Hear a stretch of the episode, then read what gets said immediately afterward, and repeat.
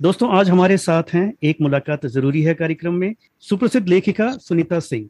सुनीता जी, आपकी ताज़ा किताब, छाप तिलक सब छीनी साहित्य विमर्श प्रकाशन से अभी हाल ही में रिलीज़ हुई है और बहुत अच्छे रिव्यूज़ इसको मिले हैं, कहानियाँ लोगों ने बहुत पसंद की है। हम इस पुस्तक पर आज चर्चा करेंगे विस्तार से, लेकिन उससे पहले आप अपने बारे में कुछ बताइए। जैसा कि आपने लिखा है कि आप, कहानियाँ आपके पास बहुत ही स्वाभाविक रूप से आती हैं और जो किरदार हैं वो खुद आपके पास बैठकर अपनी कहानी आपको सुनाते हैं। तो ये तो आपने लिखा है, लेकिन मैं और ये जानना चाहूँगा कि ये प्रोसेस एक्चुअली शुरू कहाँ से हुआ और कैसे आपने प्रोग्रेस किया एज ए राइटर पहले तो धन्यवाद सजीव जी आपका। और मैं खुद भी इस बातचीत के लिए बहुत ही उत्साहित हूँ। आपके मैंने प्रोग्राम्स पहले भी सुने हैं और मुझे काफ़ी आपका जो आप जिस तरह से सहज भाव से अपने गेस्ट को आप बातचीत के लिए प्रस्तुत करने का मौका देते हैं वो काफ़ी अच्छा लगता है मुझे। तो you. मैं खुद भी इस बातचीत के लिए बहुत ही उत्साहित हूँ और आपका बहुत धन्यवाद। और जो अभी आपने मुझसे प्रश्न किया है तो ये इसके लिए शायद मुझे बहुत पहले जाना होगा। बचपन से ही बात शुरू करती हूँ। जी। जब मैं स्कूल में थी और मुझे पता भी नहीं था कि लिखना कैसे होता है शायद ये कहीं ना कहीं मुझमें जन्मजात रहा होगा। कि जब स्कूल में एक छोटा सा कस्बा था मेरे पिताजी स्टेट गवर्नमेंट में थे और ट्रांसफरेबल जॉब थी उनकी तो बहुत अच्छे जो आजकल होता है कॉन्वेंट स्कूल वगैरह नहीं हुआ करते थे। हिंदी मीडियम के साधारण से स्कूल हुआ करते थे। जी जी। तो ऐसा ही एक स्कूल था और वहाँ पर जब क्लासरूम में जब कुछ निबंध वगैरह लिखवाए जाते थे और मैं आठ नौ वर्ष की थी तब तो मुझे याद आता है कि जब मैंने कुछ लिखा था तो जो शिक्षक थे वो उन्होंने मुझे बुलाया और पूछा कि तुमने ये कहाँ से लिखा? और कहाँ पढ़ा ये सब चीज़ जो तुमने ये सब कुछ लिखा है? तो उसकी पृष्ठभूमि यह थी कि कुछ होमवर्क होमवर्क मिला था हमें। जी। और भगवान राम पर कुछ लिखना था। हम्म, हम्म। तो जब मैं लिख रही थी प्रश्न का उत्तर दे रही थी और मेरी याददाश्त काफ़ी अच्छी है तो मैं सारी चीज़ों को बिल्कुल अभी एक्चुअली जैसे लगता है कि मैं देख रही हूँ सामने। तो जब मैं भगवान राम का वर्णन कर रही थी तो मुझे याद आया कि मेरे दादाजी रामचरित मानस पढ़ा करते थे और बहुत सस्वर पाठ करते थे उसका गागा कर पढ़ते थे। अच्छा। तो मैं छोटी थी तो मुझे बड़ा वो लुभाता था। जी। तो बाद में मुझे लगा कि मैं इतना इंतज़ार क्यों करूँ कि मेरे दादाजी पढ़ेंगे तब मैं सुनूँगी। तो मैं सात आठ साल की उम्र में ही वो रामचरित मानस बैठ के खुद से पढ़ने की कोशिश करती थी। अच्छा। और जो मुझे संस्कृत तो तब आती नहीं थी लेकिन जो हिंदी में जो बताया जो लिखा होता था वो पढ़ती थी मैं कहानियों की तरह। जी। तो जब मैं उस प्रश्न का उत्तर लिख रही थी तो मैंने वो सारी चीज़ें जो भी मेरे यादा यादाश्त में मौजूद थी मैंने सब कुछ वो कहीं ना कहीं लिखा था। तो वो शिक्षक बहुत प्रभावित हुए और फिर स्कूल में एक तरह से चर्चा सी हुई कि एक बच्ची है जो इतना अच्छा लिखती है। ओके। okay. तो जो शुरुआत की बात आपने की है शुरुआत एक्चुअली वहीं से हुई थी। जी। और घर में काफ़ी अच्छा एक पढ़ने पढ़ाने का माहौल था। पिताजी भी काफ़ी एजुकेटेड थे। हम्म। और माताजी मेरी गृहिणी थी लेकिन बहुत पढ़ने की शौकीन थी। तो काफ़ी अच्छा साहित्य हमारे घर में हमेशा आता था। पत्रिकाएँ भी काफ़ी स्तरीय होती थी। हम्म। तो वो एक बचपन से ही वो सब पढ़ने की आदत थी। हम चार अच्छा। भाई बहन हैं हम लोग सभी को थी। जी। तो ये पढ़ने का सिलसिला बचपन से ही शुरू हुआ। हम्म। और वो लिखने का मैं बहुत ज़्यादा सोचती नहीं थी कि मैं बहुत अच्छा लिखती हूँ। लेकिन जब भी कुछ डिबेट वगैरह हुआ तो उसके लिए अगर कुछ लिखती थी तो मुझे इतना ज़रूर अभी भी याद है कि मैं बहुत धारा प्रवाह लिखती थी। जब लिखने बैठती थी तो लिखने के पहले बिल्कुल सुने होती थी मुझे समझ में नहीं आता था मैं क्या लिखूँगी। हम्म, हम्म, हम्म। जब लिखती थी तो बहुत लंबा बहुत धारा प्रवाह लिखती थी पता नहीं कहाँ से शब्द और वो जो लिखना होता था वो सब कुछ मैटर इतना आने लगता था। और शब्दों का चयन वाकई तो, आपका बहुत शानदार है। खास और आपको शायद आश्चर्य होगा कि ये कभी भी कोशिश करके नहीं होता है। जब मैं लिखती हूँ तो उस वक्त जो मैं लिखती हूँ अगर मैं दो हम्म। घंटे बाद याद करने की कोशिश करती हूँ कि मैंने क्या लिखा है तो मैं खुद भी रिकॉल नहीं कर पाती हूँ। अच्छा ग्रेट तो ये हाँ। इतना स्वाभाविक रूप से होता है। अच्छा। अच्छा आपने लिखा कि कहानियाँ दो तरह की होती है एक जो लिखी जाती है और दूसरी जो जी जाती है। तो अगर इस इस बात को स्टेटमेंट को एक मैं मान के चलूँ तो क्या जितने भी किरदार आपकी इन कहानियों में हमें नज़र आते हैं क्या वो कहीं ना कहीं रियल लाइफ में एग्जिस्ट करते हैं या किसी तरह से आपने उनको देखा है अनुभव किया है? आ, बिल्कुल है। आ, मैं बहुत अधिक लोगों को ऑब्ज़र्व करती हूँ। ओके। okay. बहुत छोटी उम्र से ही मेरी आदत रही है तो कई घटनाएँ जो बरसों पहले घटी हैं लेकिन उनकी जो तीव्रता है मैं आज भी महसूस करती हूँ। अच्छा। तो जब मैं लिखना मैंने शुरू किया तो आ, कल्पना उसमें बहुत कम थी आ, जो यथार्थ था वो ज़्यादा था जी। तो जो घटनाएँ कहीं ना कहीं मुझे एक छोटी उम्र में भी जि, जिसने मुझे प्रभावित जिस घटना ने प्रभावित किया या आज भी कहीं मैं ट्रेवल कर रही होती हूँ कुछ लोग ऐसे मिल जाते हैं जिनको मैं भूल नहीं पाती तो जब मैं लिखने में बैठती हूँ तो वो मुझे ज़्यादा अपील करता है उन घटनाओं को या उन यादों को पृष्ठभूमि में रखती हूँ। जी जी। तो मेरे लेखन में यथार्थ बहुत ज़्यादा उपस्थित है। जी और ये महसूस किया जा सकता है। ए पाठक मैं कह सकता हूँ ये बात। बहुत धन्यवाद आपका। हाँ। अच्छा एक आध पाठक छोड़ दिया जाए तो आपकी जो ज़्यादातर कहानियाँ हैं वो महिला किरदारों के ऊपर ही है है ना? तो अब वो महिला किरदार जो है वो भी लगभग ऐसे हैं जो अपनी ही दुनिया में रहते हैं। आपने उनकी एक दुनिया बनाई है। उस दुनिया में जो पुरुषों का दखलंदाज है या कह लीजिए उनका जो उनका जो रोल है वो बहुत लिमिटेड है यू नो मतलब आपको कहीं दूर दूर से नज़र आते हैं आप पुरुष किरदारों के साथ खासतौर पे आप कनेक्ट नहीं करते। मेनली आपका जो फोकस रहता है कहानी का वो उस महिला किरदार के आसपास उसकी एक खास दुनिया में रहता है। तो ये अवलोकन हम्म, हम्म। ठीक है क्या मेरा हाँ बिल्कुल सही है बिल्कुल सही है और बहुत ही दिलचस्प है कि आ, आपने इतनी सूक्ष्मता से इस चीज़ को पढ़ते हुए महसूस किया है तो मुझे ये बहुत ही अच्छी बात लग रही है ये बिल्कुल सही है। और इसका भी जो कारण है मैं आपको बता सकती हूँ जब आ, हम लोग नाइन्टीज के दशक में आप माने कि जब हम लोग बड़े हो रहे थे कॉलेज में थे हम्म। और हमारा परिवार हम लोग बिहार के एक ऑर्थोडॉक्स परिवार से आते हैं जी तो वो जो रहन सहन हमारा था बहुत ही परंपरागत था बहुत ज़्यादा बाहर की दुनिया से हमारा परिचय नहीं होता था बहुत ही प्रोटेक्टेड हम्म। लाइफ जीते थे हम्म। तो पुरुषों से मेरा बहुत परिचय है नहीं था नहीं हम्म, उस समय तक। विवाह के बाद एक तरह से जो आ, मेरा जो परिचय है खुले रूप में वो हुआ और मैं अब तो काफ़ी सहज हूँ। लेकिन ये एक काफ़ी उम्र तक बहुत ही इसका मैं बोल सकती हूँ कि बहुत कम परिचय मेरा रहा है। पारिवारिक जो तौर पर जिनको जाना पारिवारिक दोस्त हैं उन लोगों का जो परिचय रहा। हम्म। तो जिन स्त्रियों की मैंने कहानियाँ लिखी हैं तो शायद उनसे जुड़े जो पुरुष रहे या जो उनके जीवन में जिन पुरुषों की भूमिका रही शायद मैं उनके बारे में ज़्यादा जानती नहीं थी। और मुझे आज भी लगता है कि जिस चीज़ के बारे में मैं ज़्यादा नहीं जानती मैं लेखन में भी उस पर ज़्यादा लिखती नहीं। मतलब आपने बताया कि आप एक बिहार में एक विलेज से आपका अपब्रिंगिंग रहा है तो आपने उस आंचलिक जीवन को ज़्यादा आपने अच्छे से महसूस किया है सीखा है पढ़ा है। तो मुझे लगता है कि वो आपके जो कहानियों में जो किरदार हैं वो भी वो भी एक आ, मतलब हम स्त्री विमर्श की बात करते हैं तो बहुत सारी बातें आती हैं कि भाई कैसे स्त्रियाँ जो हैं वो मुक्त होना चाहती हैं या बंधना चाहती हैं या जो भी है वो सब चीज़ें आपके किरदार जो है वो ग्रामीण क्षेत्रों में ही रहते हुए करते हैं। जबकि अगर हम आज अगर हम वुमेन लिबरेशन वगैरह की बातें करते हैं उनके नाम पर बहुत सारे वेब सीरीज़ वगैरह भी चल रही हैं तो उसमें क्या दिखाया जाता है? जनरली महिलाओं को पुरुष बनते हुए दिखाया जाता है। मतलब जो पुरुष करते हैं वो लगता है कि महिलाओं को वो भी करना चाहिए। जैसे शराब पीना गाली देना राइट हम्म, हम्म। तो ये ये चल रहा है आजकल महिला विमर्श के मामले में जबकि आपकी कहानियाँ जो है वो उसमें जो महिला किरदार है वो हमें बहुत रियलिस्टिक लगती है मतलब आसपास की लगती है कि भाई इनकी भी तकलीफ़ हो सकती है या इनकी भी मानसिकता ऐसी हो सकती है या ये भी इस परेशानी से गुजर रहे होंगे ये हम महसूस कर पाते हैं। तो ये कहीं जो चल रहा है ये जो वुमेन लिबरेशन के लेकर जो कंटेंट जिस तरह के आ रहे हैं उनके बारे में आपका क्या ख्याल है?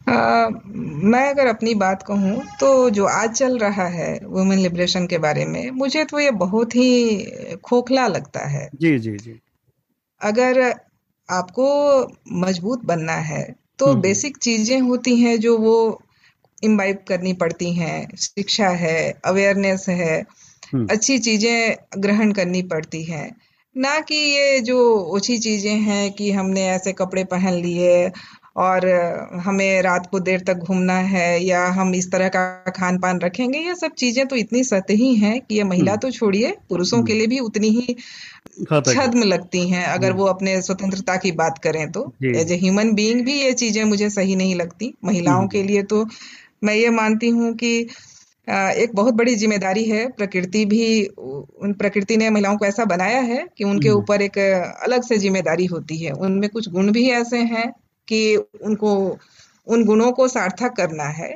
पॉजिटिव तरीके से। तो ये सब बातें मुझे कभी भी अच्छी नहीं लगती हैं और कहीं ना कहीं औरत को कमज़ोर करती हैं। जी जी। और आपने मेरी कहानियों के किरदारों की बातें की तो मुझे सच पूछिए तो मुझे लगता है कि जिन औरतों को मैंने बचपन में देखा अपने युवा अवस्था में देखा गाँव घर में देखा वो औरतें मुझे आज भी लगता है कि इतनी सशक्त थीं।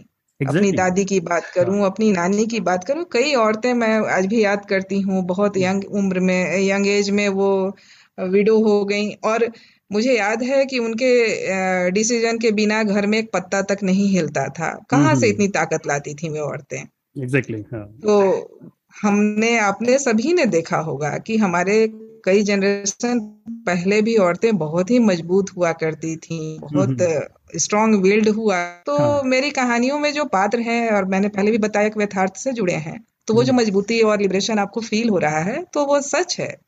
ऐसी औरतों को मैंने हमेशा देखा है। और हम और आप चाहे पाठक हो या लेखक हो हमेशा मज़बूत चीज़ें आकर्षित करती हैं। तो हो सकता है कि मैंने कमज़ोर औरतों को भी देखा हो लेकिन हम्म। शायद वो मेरी मेमोरी में ज़्यादा टिक नहीं पाए। जो मज़बूत हम्म। चरित्र थे जिन्होंने मुझे प्रभावित किया जब लिखने बैठी तो उन्हीं के बारे में लिखा। हम्म जी। तो हर राइटर का एक पैटर्न होता है उसमें कुछ गलत भी नहीं है। आपका एक पैटर्न मैंने ऑब्ज़र्व किया है कि आप एज अ थर्ड पार्टी चीज़ों को ऑब्ज़र्व करती हैं। मतलब आपकी कहानियों में एक एक किरदार आ जाता है और वो किरदार जो अपने आसपास देखता है अनुभव करता है फिर उस किरदार की नज़र से आप उस चीज़ को प्रस्तुत करते हैं। तो ये जो आपने एक डिस्टेंस एक मेंटेन किया हुआ है किरदारों से ये इंटेंशनली आपने किया ताकि आप कहानी कह सकें उस किरदार की जो बायोग्राफी है उससे अलग आप जो कहानी में कहना चाहते हैं वो कह सकें। ये जो पैटर्न आपने अडॉप्ट किया है इसका मैं कारण जानना चाहूँगा। यह बहुत स्वाभाविक रूप में हुआ है। जी। शायद जब हम किसी घटना को घटते हुए देखते हैं तो हम्म। हम शायद दूरी पे खड़े होकर ही ऑब्ज़र्व करते हैं। एग्जैक्टली exactly उस व्यक्ति के मन में क्या चल रहा है हम सिर्फ़ अनुमान लगा सकते हैं। जी जी। और जब हम कहानी लिख रहे हैं उस व्यक्ति की या स्त्री की हम्म। तो हम एक कहानी बुनते हैं।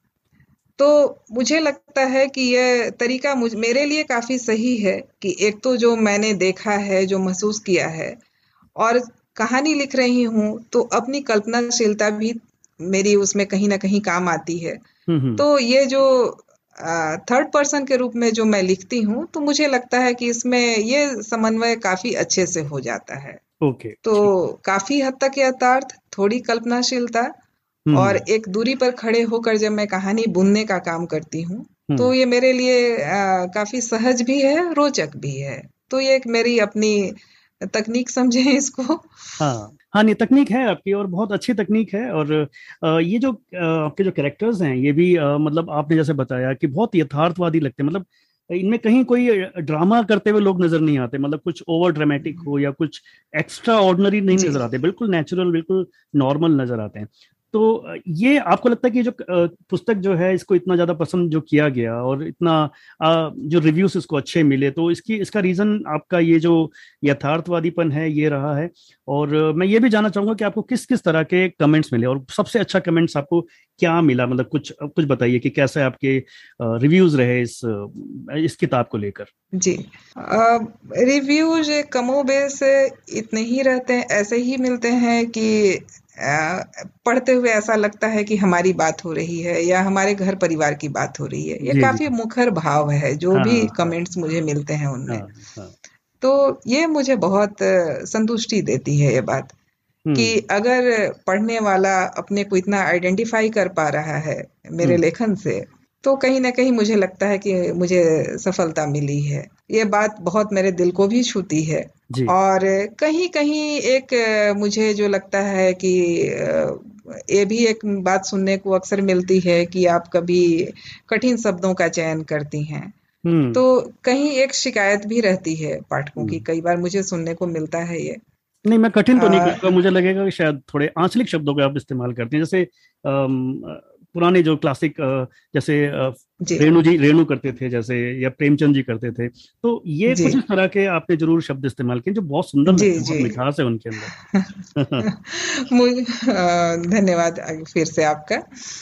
तो मैं भी मुझे भी कई बार लगता है कि लोग ऐसा लिखते हैं तो मैं कई बार ढूंढती हूँ कि मैं जानबूझकर तो कठिन शब्द नहीं लिखती हूँ क्यों लोगों को ऐसा लगता है। हाँ। तो शायद एक ऐसी बात है जिस पर मैं चाहकर भी कुछ सुधार नहीं कर पा रही हूँ या नहीं करना चाहती क्योंकि हम्म। मुझे जैसे आपने कहा मुझे भी ये चीज़ मिलती नहीं है ढूंढती हूँ तो हाँ। तो और दिल को छूने वाला कोई कमेंट तो अभी अचानक याद नहीं आ रहा है लेकिन कई बार जो लोग बहुत अनजाने लोग जिनसे मैं परिचित भी नहीं हूँ और वो लोग जब इस तरह की बात लिखते हैं कि बस यही लगा कि हमारे साथ ही हुआ।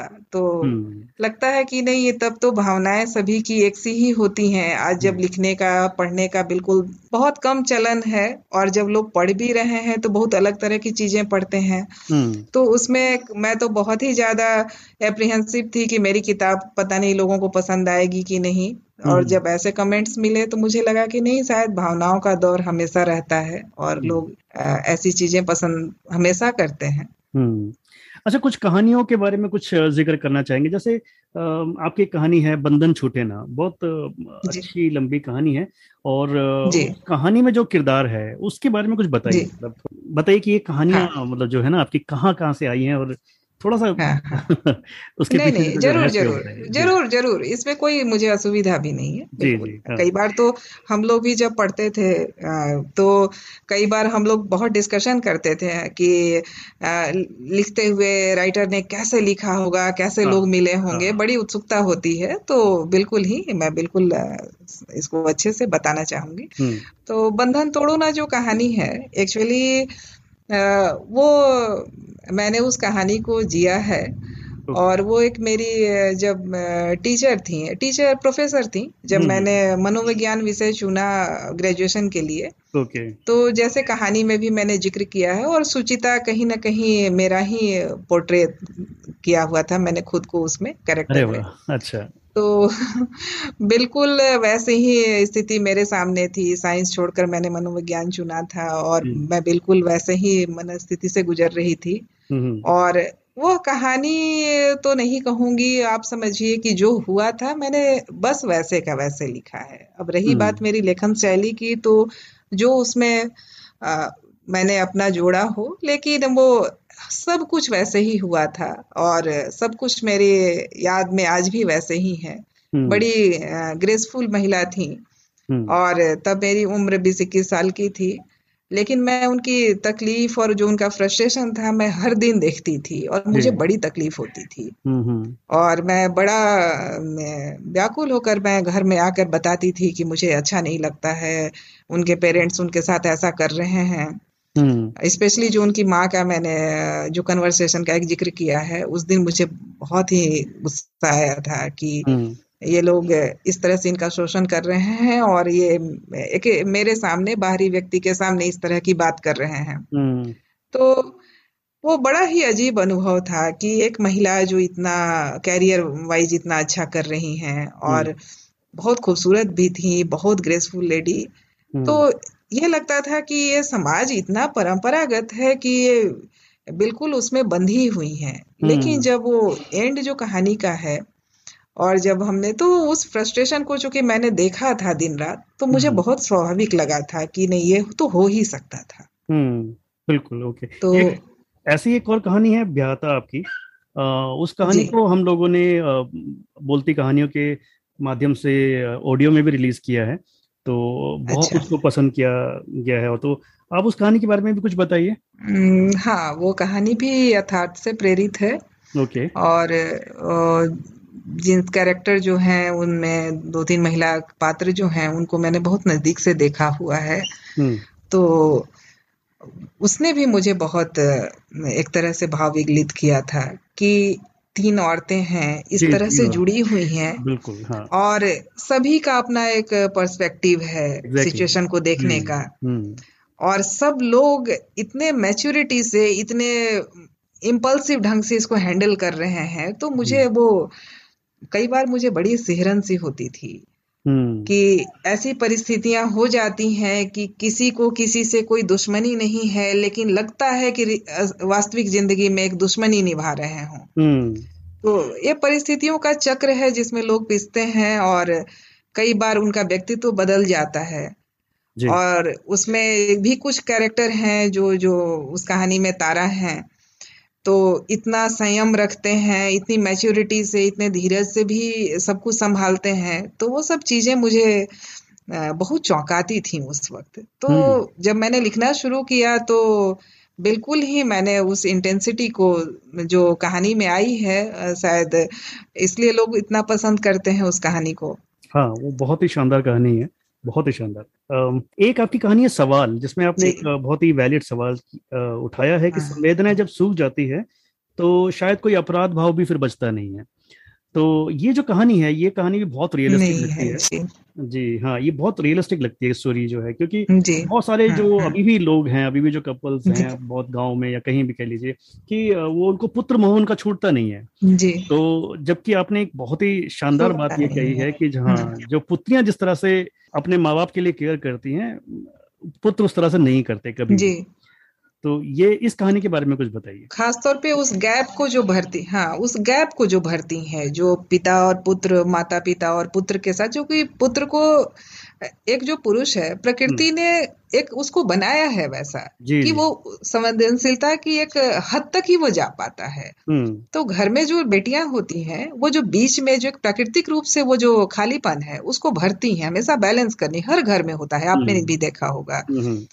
तो वह परिवार भी हमारे बहुत निकट रहे थे वो लोग। और हम्म। हमने देखा था बहुत दुख के साथ कहना पड़ता है कि जो हमने देखा बहुत शर्मनाक था हम्म। और बहुत तकलीफ़ देह था।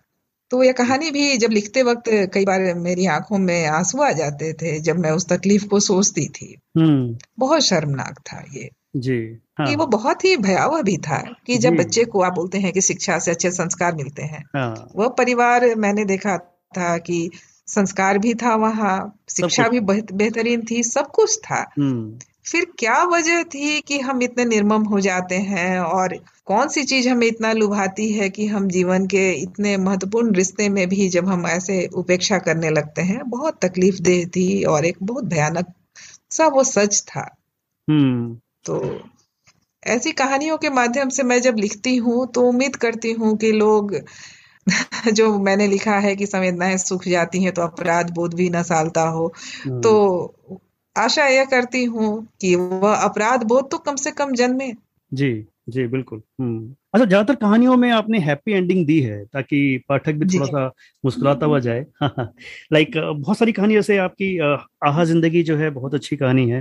उसमें भी एक अच्छा एंड आपने दिया उसको। देन प्रेम हम्म। पत्र। प्रेम पत्र अगर वास्तव में एक रियलिस्टिक स्टोरी है तो बहुत चौंकाने वाली कहानी है। मतलब क्या ऐसा संभव है?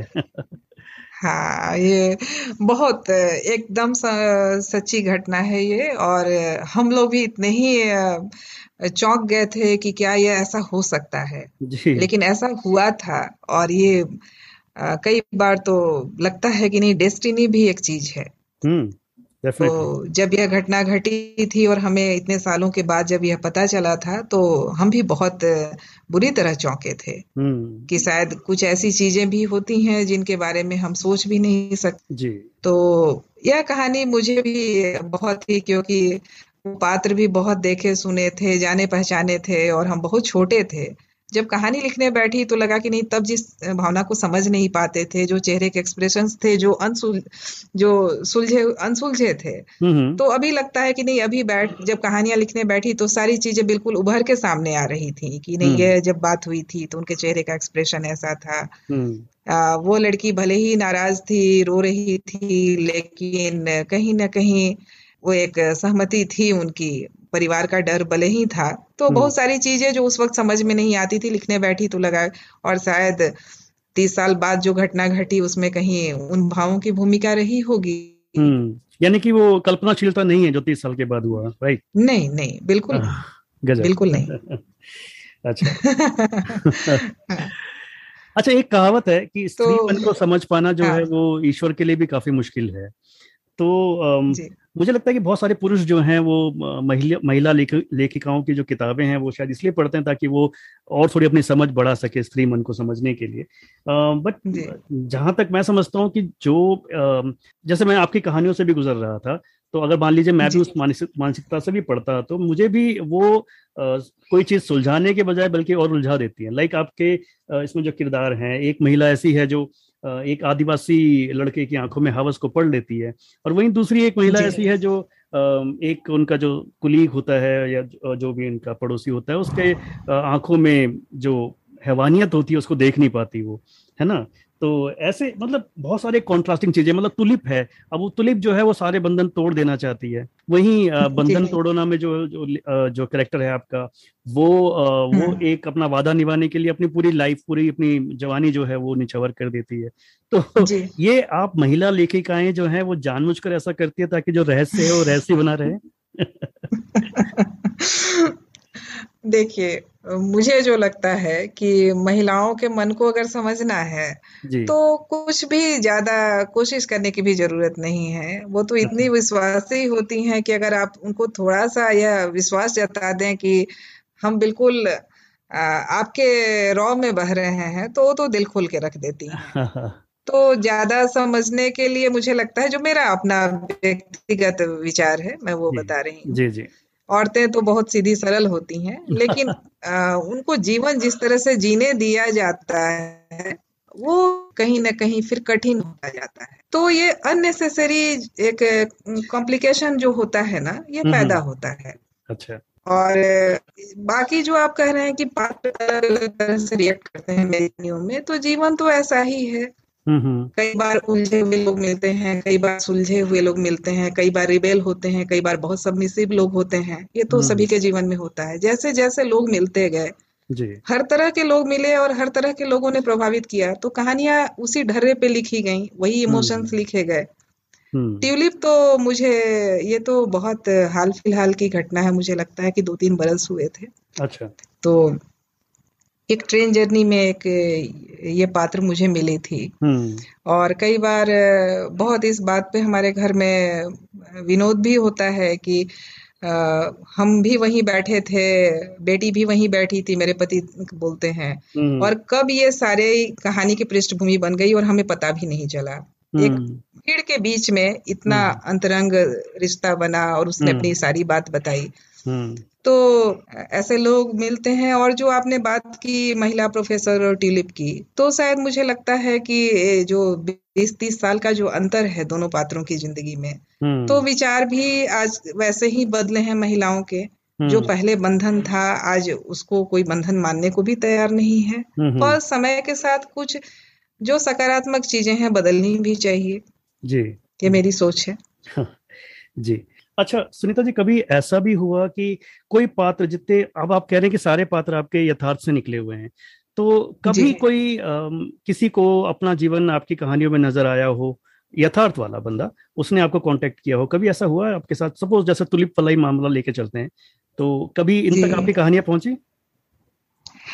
आ, नहीं लेकिन ये मेरी बड़ी गहरी इच्छा है अच्छा। कि जिसके बारे में मैंने लिखा आ, काश कि वो मुझे बताता कि उसे कैसा लगा पढ़कर। ये मेरी बड़ी गहरी इच्छा है। लेकिन ये एक संयोग बोलेंगे कि अभी तक आ, किसी ने ऐसा बोला नहीं उन तक ये कहानी पहुँची नहीं। ओके। आ, मैं यही सोच सकती हूँ। लेकिन मेरी हम्म। बड़ी गहरी इच्छा है कि अगर ट्यूलिप का जो किरदार था या हम्म। एक प्रेम पत्र के जो किरदार हैं। हम्म। मैं जानना चाहती हूँ कि ये तो मैंने दूर खड़े होकर जो महसूस किया और जो लिखा उन्हें कैसा लगा? हाँ। वो सच क्या था जो उनके मन के भीतर चल रहा था? एग्जैक्टली exactly, हाँ मैं भी वही तो जानना चाह रहा था। हाँ तो आपका सवाल बिल्कुल सही है जो हम्म। आपकी उत्कंठा है बिल्कुल मेरी भी वो रहती है कि वो हम्म। वो पक्ष जानने का मौका मिले कि उनके मन का सच क्या था। ये तो मैंने अनुमान किया देखा महसूस किया। जी। उनके मन में जो चल रहा था वो हम्म पता चलता। है हाँ। तो शायद भविष्य में ऐसा हो पाए कभी। जी होगा ऐसा होगा।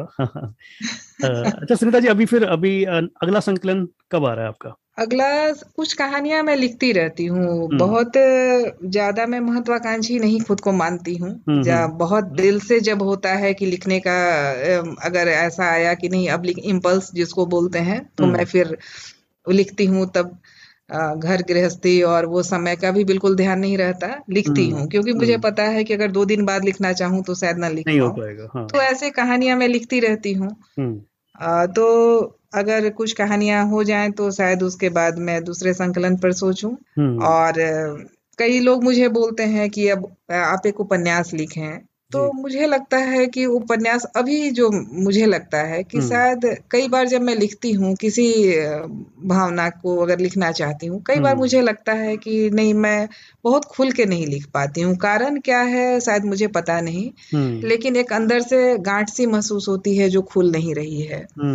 तो शायद अभी जो वो एक है अंदर शायद मैंने ज़्यादा लिखा नहीं है हो सकता है इस वजह से हो तो उपन्यास हम्म। शायद मुझे इसलिए संभव नहीं लगता मुझे नहीं लगता कि मैं भी न्याय कर पाऊँगी क्योंकि बहुत बड़ा कैनवास होता है बहुत हम्म। सारे पात्र पात्र होते हैं हाँ। और एक धैर्य की भी आवश्यकता है हम्म। और भावनाओं का जो एक एक्सप्रेशन है मुझे लगता है कि मेरा बहुत अभी खुला नहीं है लिखते वक्त मैं इतना खुलकर नहीं अभी अपने को एक्सप्रेस कर पा रही हूँ कई बार मुझे लगता है। तो हम्म, हम्म। उपन्यास तो अभी संभव नहीं।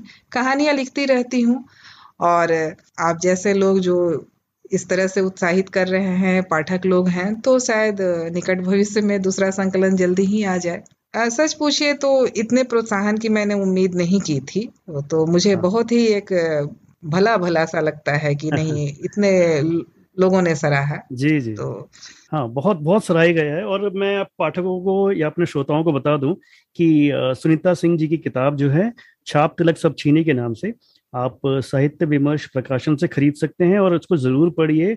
आज के दौर के लिए एक बहुत ही महत्वपूर्ण किताब है, इनकी जो कहानियाँ हैं, उनका आप, कोई तोड़ नहीं है, आप उनको ज़रूर पढ़िए। बहुत आपको एंजॉय करेंगे, आप उनको बहुत दिल से महसूस करेंगे, आपके आसपास की घटनाएँ आपको महसूस होंगी।